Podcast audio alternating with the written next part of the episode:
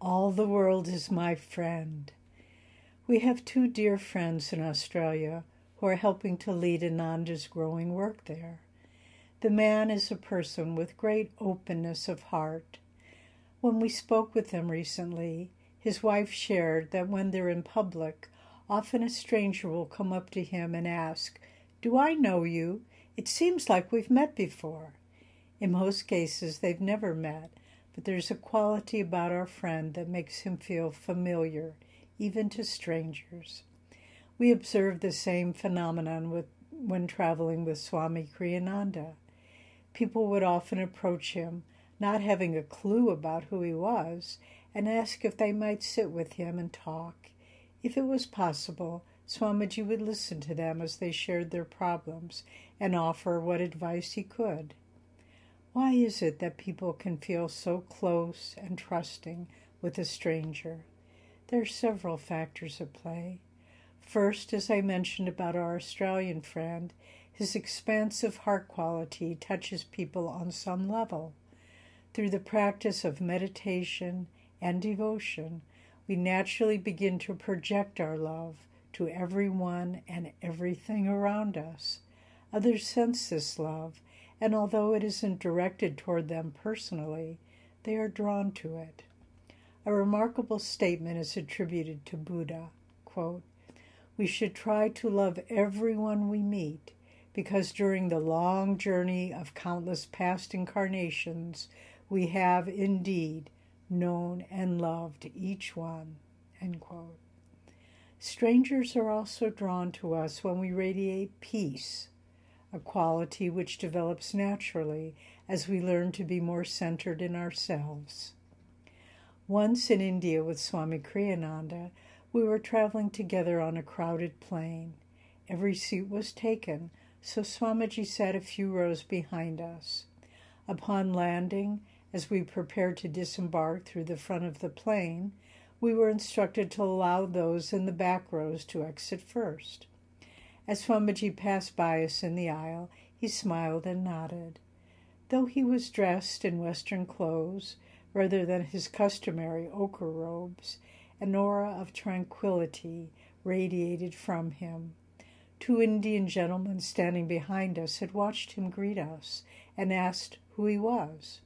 After we explained, one of them commented, India needs more men like that today. Swamiji hadn't spoken a single word, but they could feel the peace and joy of his consciousness.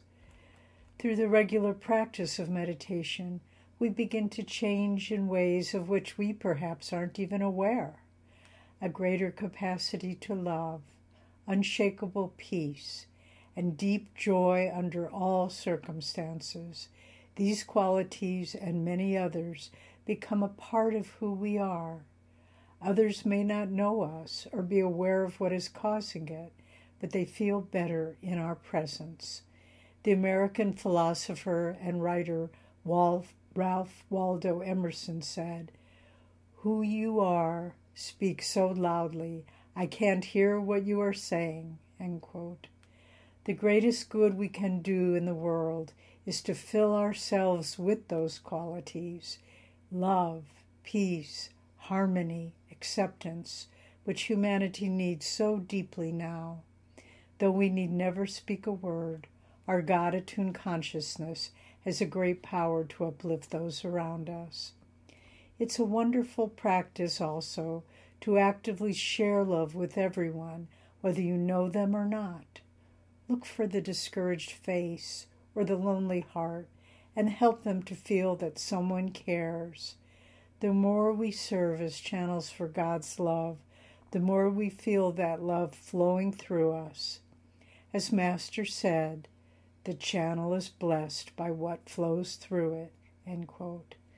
Let divine love flow through you unimpeded, and you will begin to awaken to your oneness with all life. Swami Kriyananda wrote a song for children that carries this message beautifully. The words are All the world is my friend when I learn how to share my love when I stretch out my hand and smile, when I live from above. in divine friendship, Nayaswami Devi.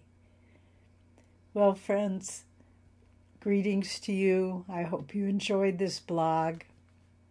It's actually a topic that's very near and dear to my heart because I, since childhood, actually, I've had this kind of strange phenomenon happen to me where people would come up to me that I didn't know and start talking to me. And at first, as a child, it frightened me a little bit, strangers, and I would kind of run away as soon as I could. But then, little by little, I began to realize, and it increased after I got on the spiritual path, that people are just looking for someone to give them kindness, to give them friendship. And it's so important when we can. Yesterday, in fact, we had a delightful little episode. Jyotish and I had to go to um, our local cell phone provider, AT&T, because we were having some problems with our new cell phones. And it was a young man, probably early 20s, who was helping us. And he looked, he just looked very shut down, not very happy, slightly depressed. And so we were just trying to give him energy, and he was extremely helpful and got everything all set up very nicely. But then at the end, we said we were going to go over and get a cup of coffee at a coffee shop next door. We said, Would you like us to bring you a coffee? And he got a smile on his face for the first time. And he said, No, but I'd really like a soda from the place, uh, another place next door. So we went over and got him a soda and brought it over. And he, it just, his whole face changed. His eyes were warm and happy, and his face became animated. It was such a little thing to do. But Will it change his life? Probably not, but it changed his life in that moment. And the more we can just live in that way, in little, little ways, and that doesn't have to be great life changing, but in little ways. I remember we once had the blessing of hearing a talk by Mother Teresa of Calcutta. She was in San Francisco attending some function, I'm not sure what. And she told a story that once she had been in London for an, another engagement, and she was just walking by herself in a park there, and she saw a man, an older man, sitting on a park bench by himself, looking quite discouraged. And she went over to him, sat next to him, just took his hand and held it.